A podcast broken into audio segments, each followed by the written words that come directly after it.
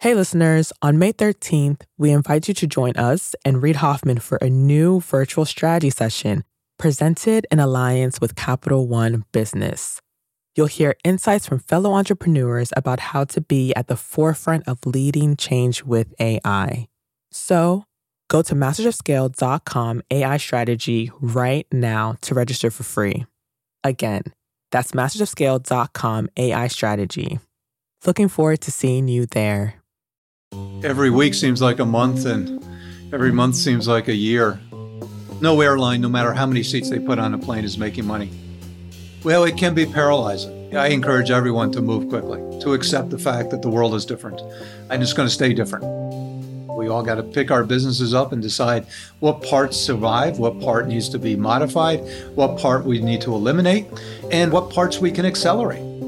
We've been through many crises in our industry. They don't build character, they define character. And this is a time it defines your brand, it defines your relationship with your people, relationship with your customers, and what you stand for. And I believe investing in the safety and the, the health, including the space on board our cabins, is an investment in the health of our people and the health of our customers, and it will pay dividends, many dividends, for years to come. That's Ed Bastian, CEO of Delta Airlines. The coronavirus pandemic has hammered the airline business. At one point, Delta was losing $100 million a day. With aggressive cost cutting and flight suspensions, that figure has improved, but Delta still loses money on every flight, burning $30 million a day. I'm Bob Safian, former editor of Fast Company, founder of the Flux Group, and host of Masters of Scale Rapid Response. I wanted to talk to Ed because despite that cold, hard reality, he's continued to stay optimistic and to motivate his company and his employees with the promise of a better tomorrow. It's taken sharp decisions and consistent, forthright communication. And when social unrest hit in Delta's hometown of Atlanta, Ed leaned again into candor. We were reeling, he says. It's hit us hard. It's been another blow on a road to recovery that he calls a marathon. He's taking it one step at a time.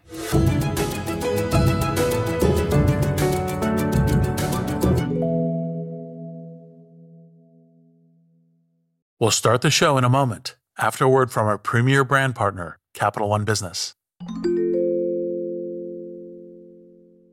I woke up in the middle of the night because I had this nightmare that we were front page news that we've done the stupidest mistake of our life by making this pivot. That's Aparna Saran, Chief Marketing Officer for Capital One Business, and she's recalling a moment from her previous position at Capital One when she was heading up a team designing a new business card. We had just made the decision to go all in and sunset the prior version of the product, which was honestly the cash cow for our business when we made that decision within a senior leadership meeting, as someone who had been on the journey to build this out for five plus years, it was really exciting. But by the time the weekend hit, I started to feel the responsibility and the pressure. We are taking this big bet on something that I've built. Perhaps you've been there. You've made a pivotal decision, and then panic sets in. How would Aparna calm her butterflies and steer her team through this pivot?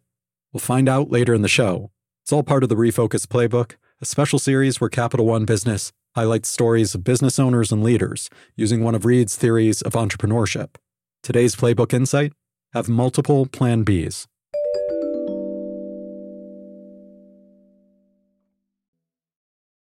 I'm Bob Safian, and I'm here with Ed Bastian, CEO of Delta Airlines no industry has felt the impact of the coronavirus pandemic more than the airline business. Air travel has fallen with plane cabins feared as infection zones. Under Ed's leadership, Delta's cut flights, had 40,000 employees go on unpaid leave, raised $14 billion in funding, all to withstand a cash burn that still stands at about $30 million a day a scenario that makes even the post 9 11 crisis seem simple. Meanwhile, Delta's headquarters in Atlanta put the company in proximity to protests in the street against racism and police violence, punctuated by the Atlanta police shooting of Rayshard Brooks, whose name has been added along George Floyd and many others. It's been intense with difficult decisions still to come. Ed is joining us today from his office in Atlanta as I ask my questions from my home in New York. Ed, thanks for joining us. Thanks, Bob. Great to be with you. As I go through that litany of the 2020 events and challenges, it sounds more like a decade than just a few months. Does it feel that way? It does feel that way. Every week seems like a month, and every month seems like a year. It's a difficult time for us all, not just dealing with the pandemic, but then the obvious economic impact that's attached to the pandemic, and then the social unrest, and rightfully so, that's undoubtedly been spurred on as a result of both of those factors as well, on top of the real tragic killings we've witnessed here. I think it's one of the years that we're going to look back, it's going to define us, it's going to define our nation, our society, our company, our individual selves as to how we respond to it. When we got to May, a lot of businesses felt like, okay, we've kind of got our arms around what this lockdown is going to be like. And then we have George Floyd's death and the social upheaval that comes in the wake of it. Do you remember where you were when you first heard about George Floyd's death or Rayshard Brooks's? With Rayshard Brooks, in fact, I had been with the mayor here in Atlanta, Keisha Lance Bottoms, on the phone on a committee I chair for her called the Atlanta Committee for Progress. And we were certainly reeling from the protests following the George Floyd incident. And then um, a few hours later, the shooting of Rayshard occurred. All the days, as you say, seem to run together. There doesn't seem to be any moment, one above the next, that you can really pinpoint because there's been so much trauma over this last month, particularly. But absolutely, it's hit us hard. After George Floyd's death, you issued a statement that the Delta family will use whatever means we have to move the world toward a better, more just tomorrow. How are you bringing that to life? Well, as corporate CEOs, we are action oriented. We're prone to want to make decisions and want to check it off the list and take care of it and move on to the next thing. That's in a lot of our DNAs. And this is an issue that's just the opposite. This is an issue that requires a lot of understanding, a lot of education, a lot of listening, a lot of reflection, and a lot of action. But we can't act independent of those other steps as well. What we're doing here at Delta is we're spending a lot of time understanding the role we play here, seeing the world through our black colleagues' lens, our black brothers and sisters. Almost half of our family members at Delta are black and brown skinned colleagues. We're all one family here, and we all have to be responsible. We have to be accountable. We have to really understand what's underneath the pain and what we can do because we are all contributors to the pain and what steps we can do to make this a better place. Some businesses have quickly announced multi million dollar financial commitments around diversity or social justice. That's not something that you've announced at this point. Do you think that's not the right way to approach it? Well, I think every company has to approach it in the way that's right for them. And at Delta, we've contributed meaningful dollars and investments into our community across the board here. We announced quite a number of years ago, our 1% of the profits go back into the communities that we work and serve, which last year was over $60 million, went right back into Atlanta on the west side and development and education and working with the Atlanta public school systems and a lot of work we're doing to support the historical black colleges that are located here in town. We're fortunate that we have a very rich heritage with the black community. So that's something that we do. Of course, the financial duress that the airline's under has precluded our ability to make a new commitment, but we're not stopping with the commitments that we've already got in place.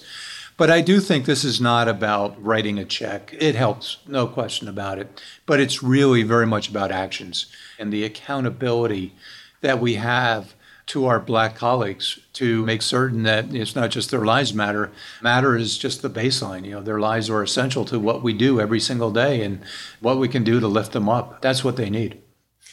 Alexis Ohanian resigned from the board at Reddit to try to increase the diversity on that board. Have you had discussions or thoughts about how you adjust your board? Today we have two black members of a 12 member board, Bill Easter and Kathy Waller, we are absolutely increasing the diversity. We had up till recently a third black director as part of the cohort, Shirley Franklin, who was the former mayor of Atlanta, and she hit the retirement age a couple of years ago. So we do have a strong history of having black representation, not just on the board, but in the leadership of the company. But we need to do more.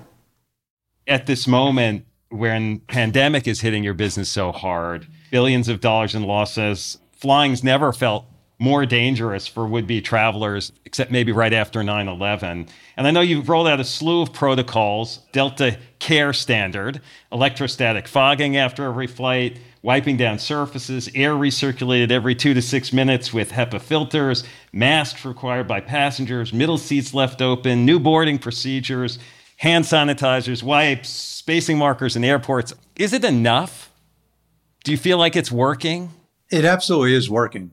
I was on a flight this morning and travel is picking up. We uh, bottomed out in mid April with less than 5% of our normal traffic. Today, we're starting to approach somewhere between 15 to 20%. What our customers tell us, Bob, when they're on the planes, that all of the steps we're taking absolutely make a huge difference.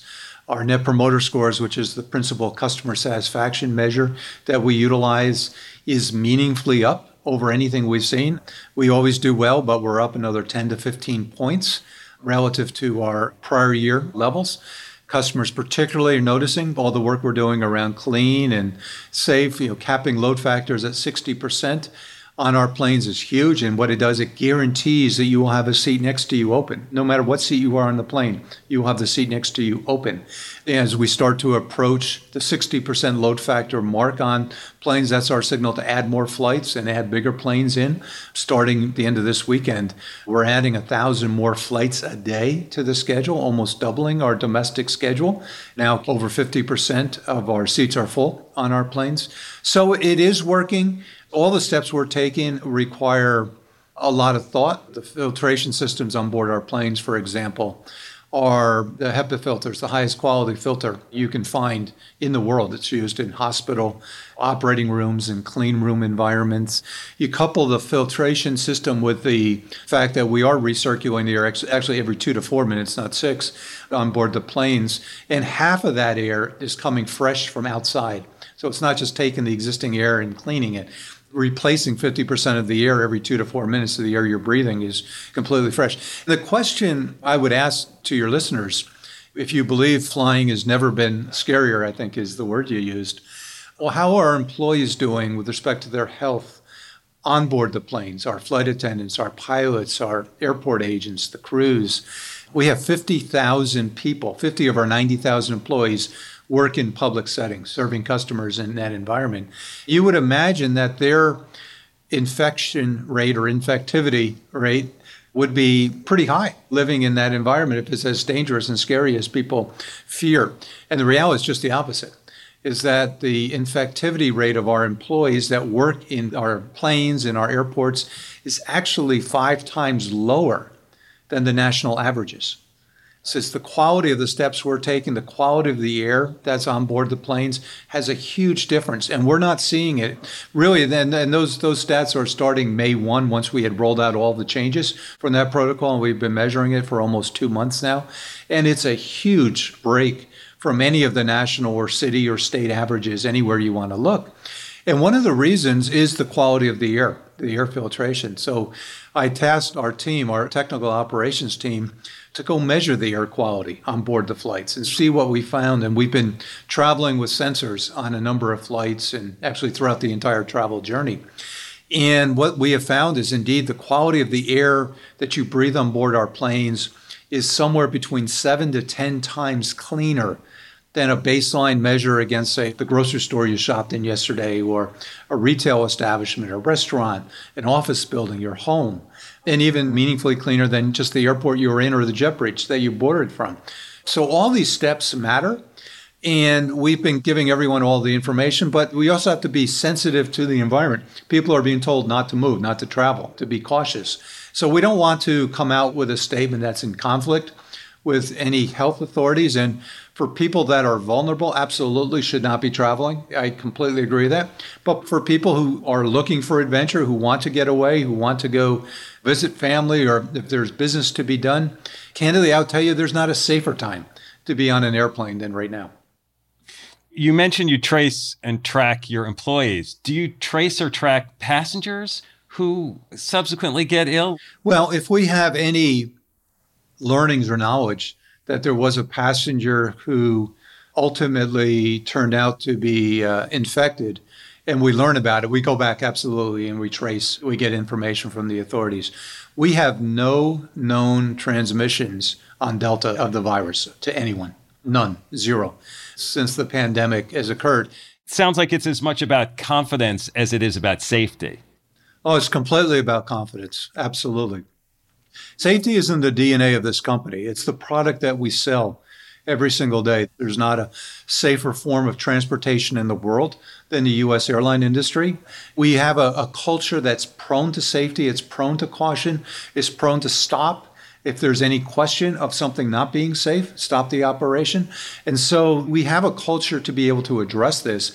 And the safety now needs to translate in form of the physical safety of the customer, their health, the hygiene of the environment. We've put together a program with the Mayo Clinic as well as Quest Labs to test all of our employees. The full 90,000 complement employees. There's a lot of fear, fear of the unknown. People don't know whether they've been exposed, whether they have it.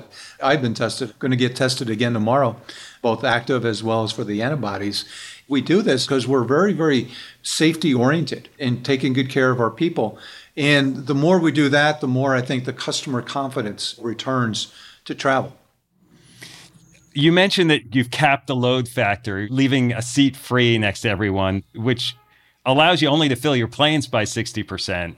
For customers, they may say, oh, that's what I'm comfortable with going forward. For you as a business, that's not really sustainable over the long term, is it? Well, we're going to keep them capped until customers are confident sitting in a middle seat, obviously. And that's going to take some time. I don't know how long it'll take. Obviously, you can't make profits at 60% load factors. We know that. No airline, no matter how many seats they put on a plane, is making money in this environment because the overall demand is so low. Our goal is to bring demand back and bring confidence back. And capping the load factor is one of the things that we do.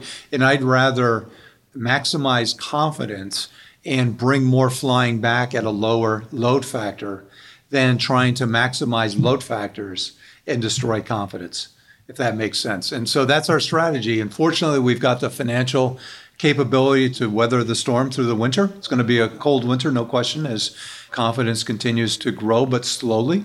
As business traffic continues to grow, it's going to take some time, but we will get there. I've told our team many times when you're in a crisis, you know, the question you get is, is that what builds character? And I said, no, crises, and we've been through many crises in our industry, they don't build character, they define character. And this is a time it defines your brand, it defines your relationship with your people, relationship with your customers, and what you stand for. And I believe investing in the safety and the health, including the space on board our cabins, is an investment in the health of our people and the health of our customers, and it will pay dividends, many dividends, for years to come. You've used this expression that the company's moved from a protect phase to a resilience phase. Can you explain what that means?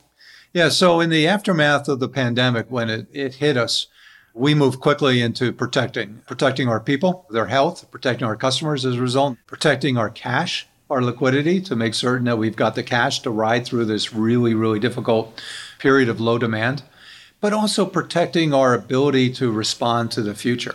We've pushed pause on a lot of activities here, but we haven't stopped and killed those activities because we believe once the pandemic is solved, there's going to be a future where we want to return and actually use this time to accelerate into the future. That we're building the new LaGuardia Airport. We're accelerating, using the time while people are not in the airport to move quicker through projects or at LAX or a number of our big airport rebuilds.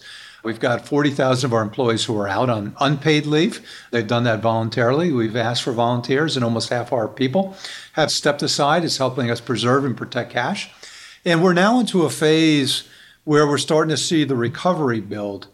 And as part of the recovery, the word that comes to mind is less about continuing to protect and lock everything down, but to create resilience. resilience around the brand, resilience around our safety, our health, our balance sheet, because this is going to change us. There's going to be elements of society that are going to be forever marked by the pandemic. We're not going to take our health as a given as much as in the past. Our environment as a whole is not going to be taken as for granted as we now see blue skies and realize that the environment matters to us and it matters to our overall well being. So we're still protecting, of course, protecting our people through the pandemic, but we're moving more into a phase of resilience, and, and that's going to be key to the recovery. You mentioned looking to the future. How will the future of travel look different for Delta, for airlines overall? Well, two to three years from now, I think we're going to be a smaller industry. There will be smaller number of planes in the sky. I think some of that is going to be driven by airlines just not making it. The financial wherewithal, this is very, very difficult. There's been a number of airlines that have gone bankrupt internationally and actually not flying, probably won't make it through.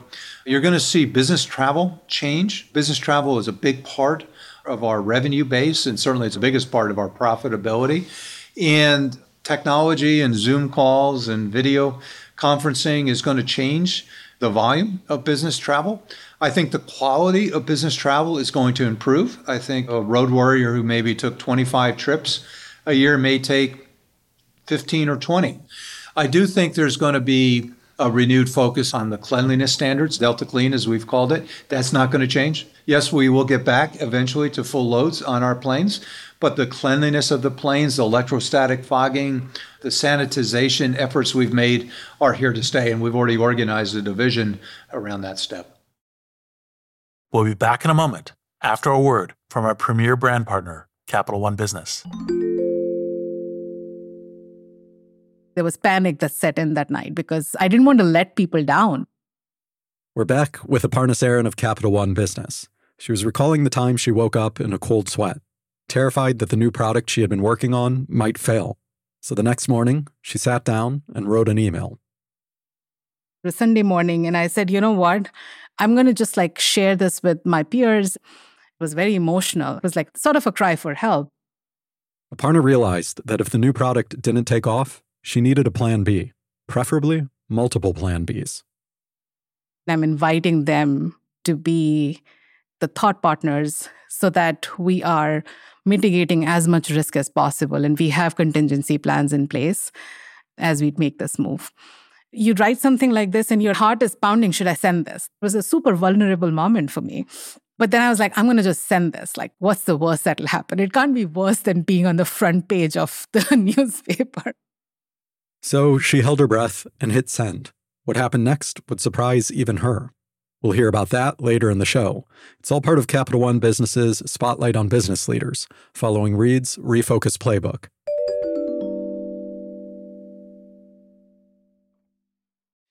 It must be a difficult mindset shift for you and even for the whole organization when growth was such a central part and you're so successful at it to now sort of conceive a future that will be smaller and have less of that kind of opportunity. It's a 180, no question about it, Bob. And we've got to be careful about growth because we don't want to grow ahead of consumer confidence particularly now when we're seeing the infection spread to the south and some of the issues we're seeing in Texas and Florida and Arizona. We don't want to get too aggressive as we're building back. But there was a level of growth in hindsight that wasn't productive for businesses, it wasn't productive for travelers, was inefficient. Those inefficiencies need to get out. And I think we're going to all see our work life balance, productivity is going to be one of the key themes coming through this. So If 20% of business travel disappears because it was unproductive travel, that's good. We shouldn't have a business model that's predicated on an unpredictable or an ineffective source because all that does is create volatility in the future. And the next time a crisis comes of any nature, that's the stuff that goes away. Well, I'd rather get it over with and let's right size the business now to deal with that. There's so much uncertainty in all this, and a lot of businesses are struggling to navigate. Do you have advice for other business leaders who are similarly finding themselves balancing what they used to do with a future that is unclear? Yeah. Well, it can be paralyzing. The stages of grief, as we talk about, that kind of moving from the anger to acceptance. And I encourage everyone to move quickly, to accept the fact that the world is different Uh, and it's going to stay different and it's not going to go back. I, I don't think it's going to be, by the way, a worse world. I think it's going to be a better world. I, I really do believe that. I'm optimistic that the world we create out of this is going to be a healthier, stronger, more resilient world. But we need to move quickly in making the types of changes and not think this is something that has been thrust upon us, but something that we are all truly in this together and we've all got to get out of this together and we all got to pick our businesses up and decide what parts survive, what part needs to be modified, what part we need to eliminate, and also, by the way, what parts we can accelerate. I, mentioned earlier Delta. We're going to accelerate airport construction. We're going to cut years off the airports because the airports are so crowded and so jammed. It's really hard to build LaGuardia while you're operating it with no room to spare. We can cut meaningful time off that build. We're going to accelerate our advance into fuel efficient planes. You know, any plane like our MD-80s, MD-90s, 777s that are older in our fleet, they're subscale, they don't have all the customer amenities to it. They're never coming back. So we've already moved forward into our future and pulled five years worth of fleet efficiency forward into this environment. Digital technologies are going to become much more key. And while the volumes are down, it's allowing us to push out some of the new technologies in a quicker manner than we would have ever been able to. And you know, Bob, there's a lot of activities, speaking of Delta, that we've had to put pause on we're going to be very conscious about what activities we decide to pick back up and some that we never pick up again and some that you know is going to say well that's not something we're interested in doing one thing that we are going to pick up and accelerate through this is wi-fi I've talked a lot that we need to provide better quality Wi Fi experience on board our planes for our people, and we also need to make it for free. Well, this is the time you make change. While demand is down, you can modify the planes, you can improve the quality of the systems. We're doing just that. So there's a lot in there that you can look to forward your development because I want to make sure that we're relatively stronger coming out than we went in relative to our competitors, relative to the marketplace your communication with your customers has also been at a much higher cadence than it was before this. Do you think that's something that will persist? Yes, it will. You know, right now things are changing so much. It does seem like every week we're making some type of modification to improve the safety of the journey. And the recent discussion in the last few weeks is about mask wearing and enforcing masks and making certain people wear the mask to protect each other, not just to protect themselves. I've been, by the way, communicating even more within our own employees. Every single week, I'm doing virtual town halls. This week, I'll do two of them. There's so much unknown and there's fear that sits into the unknown. And we got to communicate and understand it. We need to hear people, we need to recognize that fear, and then explain. I've told people that communicating is even more important when you don't have the answers than when you do have the answers. When you have the answers, it's easy. When you have a message you want to deliver, it's easy.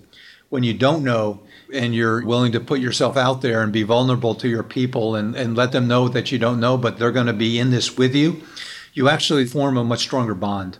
People want to hear what people are doing about the situation and what they hope to learn and what everyone can do to make a difference. And that's what my communications hopefully have been targeted towards. That's fascinatingly counterintuitive, right? That the more confident or sure you are about what it is you want to say, the less often you have to say it. But the less sure you are, the more often you have to repeatedly say that you're not sure. Exactly. Exactly. And there's an authenticity to it and there's an honesty to it. And I think a lot of leaders there's a natural inclination to want to shy away when you don't have the answers, to wait till you can say something. We've leaned hard against that.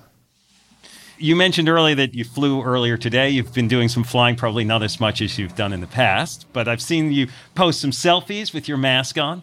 Are there any memorable trips, encounters with passengers or team members that you've been traveling through that you want to share? First of all, wearing the mask is quite memorable, and so I uh, a lot of people want selfies historically, but now I tell them there's a new brand of selfie with a mask on. So that's a collector's item. Hopefully, it's not going to stay around forever. So get it while you can. So a lot of our crew uh, members at Delta, as well as our customers, want selfies too. As a result, it's been fun. But the thing that stands out for me as I've traveled that's been most memorable is the customers that are traveling today, particularly a month or two ago, were customers that really needed to travel they needed to get to a sick family member, or they were a member of the medical community working on the front lines of COVID, or out there, you know, with a, a personal reason for travel, an essential reason. And they so appreciated the fact that we maintained our air service in this nation to facilitate them being able to do that. And I've heard from many people, both in person as well as notes that I've received that, you know, thank you, Delta. I know it's tough. I know you'd probably rather not keep those flights going because you're losing money on every flight that you fly. But keeping the airways open is really important to me, and I would not have been able to be with my loved one. And those are very heartfelt and very impactful to me. And we talk about ourselves as an essential service in this economy and in this country. It sounds so trite, essential. What is essential? Well, essential means you're making a difference. And and our employees, too, that are out putting their own lives at risk early on before we really understood all the safety features we needed to deploy, being willing to serve customers and being out in the front lines, they're heroes, just like our medical workers and our grocery store clerks and people working in keeping our nation moving. And they've all felt that same sense of pride and honor to be able to serve. I can imagine the mood of your crew members has sort of shifted from a time where planes were mostly empty to now people are coming back. There's optimism. I traveled through the entire last three months, and I can tell you, traveling in the month of April was incredibly depressing. And while I think everyone fantasizes about flying on a private jet and maybe having a big plane with seven people on board and how luxurious that might feel, it was depressing. And it wasn't just depressing because I'm the CEO of the airline. I think it was depressing to the customers. It's just a stark reminder of how the world has shut down and looking at each other with some fear, not wanting to be too close to anyone. This is an invisible threat, and people not sure if they're carriers. So the mood is decidedly better, but it's still a long ways to go. Long ways to go. Yeah. How much do you worry about virus resurgence? Oh, we do. And as we've seen here in the South, it's not really a resurgence. It never went away we see the virus growing in our home markets, which we knew it would grow as the economy opened, as the cities and the states opened up. But in a few markets, it's growing at an alarming rate. And we need to be very, very careful. So I don't think we're there yet in terms of the resurgence. I think we're still in the wave, the first wave of it. And Labor Day is going to be a really important marker for a lot of reasons. We're in a very sensitive period of the journey here. We're going to get better as we go through the fall, but it's going to still be a difficult winter. You're a global business. Are there insights or context that that footprint provides? You see, in a lot of countries, certainly in Asia, and very much so in continental Europe, they were able to do a better job of crushing the curve and taking the virus down to really low levels. And as a result of that, their reopenings are going better than what the reopenings we've seen in, in our country. We have to learn from that. I, I think as it relates to travel, one of the big questions right now is what's the state of international travel? Will the EU allow Americans to come in to the EU with such a large level of persistent infection that's continuing to run through the country? I think it might be doubtful. They lock their people down and they're going to be very careful. You see that going on in Asia, particularly Korea. We have a big operation in Seoul, and Korean Air is one of our partners. We own a stake in them. The South Koreans have done a very, very good job. The technology, contact tracing, testing, all the tools to be really clear as to when those next surges come, what you do to move faster and to contact people and to surveil. And that's one of the reasons we're, we're surveilling our entire company and getting the testing and understanding everybody's risk to the disease. Is there a question that you ask yourself each day as you're trying to get through this? Is there some way you focus yourself on, okay, what's the most important thing for me to be looking at? Well, the first question I ask myself every day is, what can I do to take good care of my people that day? What can I be doing more of? What can I do to keep their morale high, to keep their spirits strong? We don't know what the fall brings. How can we protect jobs? How can we protect their families, their livelihood, their information flow? We don't have a chief medical officer at Delta. It will be a position we'll have in the future, no question. We'll fill that. But I've jokingly referred to myself as the chief medical officer in the company for that very reason. I feel like I need to go out and get the information to protect our people. I've invested a lot of my personal time in, in, in relationships and keeping Delta on the forefront of knowledge and of access to tools to keep people safe. That's what I think about, Bob, is our people. You must have moments where you're like, this just feels overwhelming. What do you do in those moments, or do you just pretend you don't have them? I try to pretend I don't have them, I guess. I've been working out uh, a lot. I'm a Peloton junkie. I've had more time to get on my, my Peloton and I'm able to kind of get into my exercise and rhythm and taking care of myself. Keeps my mind clean. But I really do believe there's a mental attitude. There's a strength. I ran the marathon a couple times. My first marathon I ran, I was 58 years old. Why in the world are you 58 years old and wanted to run a marathon? And I couldn't quite answer it myself either. Raised a lot of money for charity, which was good, but there was there had to be a deeper reason. And what I told people later was I knew I was going to be promoted to be CEO of Delta, and I knew the job was going to be mentally taxing and there was an instinctive feel that if I could figure out how to run a marathon, how to get through the mental, because it's not the physical, it's the mental challenge of getting through a marathon and pushing against the pain and the monotony of running step after step for 26 miles and the training to get there. It would prepare me well for whatever is next to come in my career. And this feels like a marathon. This time we're in, this pandemic, it is a marathon. And we have to stay very focused in the today, in the steps we're taking now, and not worry too far about mile 10 or mile 20. They are going to come. We're going to get there, but we got to get through the day first. And I tell everybody every day, you know, we're one day closer to the solutions and to that tomorrow that we all look forward to. So we're getting closer. We're not getting further behind. Well, Ed, thank you. I'm going to use that to keep my feet moving. And uh, I thank you for taking the time with us and sharing all this. I really appreciate it. I enjoyed it, Bob. I appreciate doing it. And now, a final word from our brand partner, Capital One Business. Throughout the day, text messages and emails kept pouring in. Whatever you need, just let us know. We're back one more time with Aparna Saran of Capital One Business. She was telling us about a Sunday morning email she fired off in a moment of panic. Minutes later, her inbox was overflowing, and the support she found wasn't just emotional, it was practical. We talked about detailed contingency plans and we created our go to market strategy. Before we are in full rollout mode, we had stage gates so that we could test and quickly learn and iterate. And within a matter of like six months, as we were rolling things out channel by channel, those stage gates would allow us to pivot if we saw something that we didn't like. That day, Aparna learned a lesson that stayed with her. Having multiple plan Bs doesn't just expand your options, it gives you new opportunities. The best way to pivot is actually open doors for thoughtful conversations because humility in knowing that you actually don't know everything, as well as the empathy in knowing that disruption is always drastic and abrupt, helps you go through that pivot with other people in a very different way.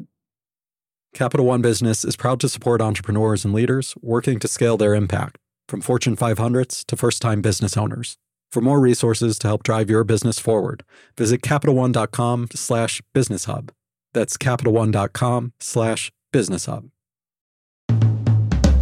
Masters of Scale Rapid Response is a Wait What original. The show is recorded remotely using sanitized audio gear.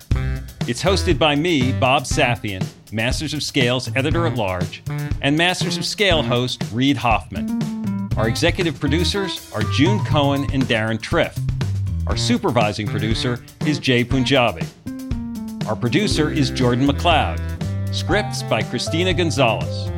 Original music and sound design by Ryan Holladay and Daniel Nissenbaum. Audio editing by Keith J. Nelson and Lena Sillison.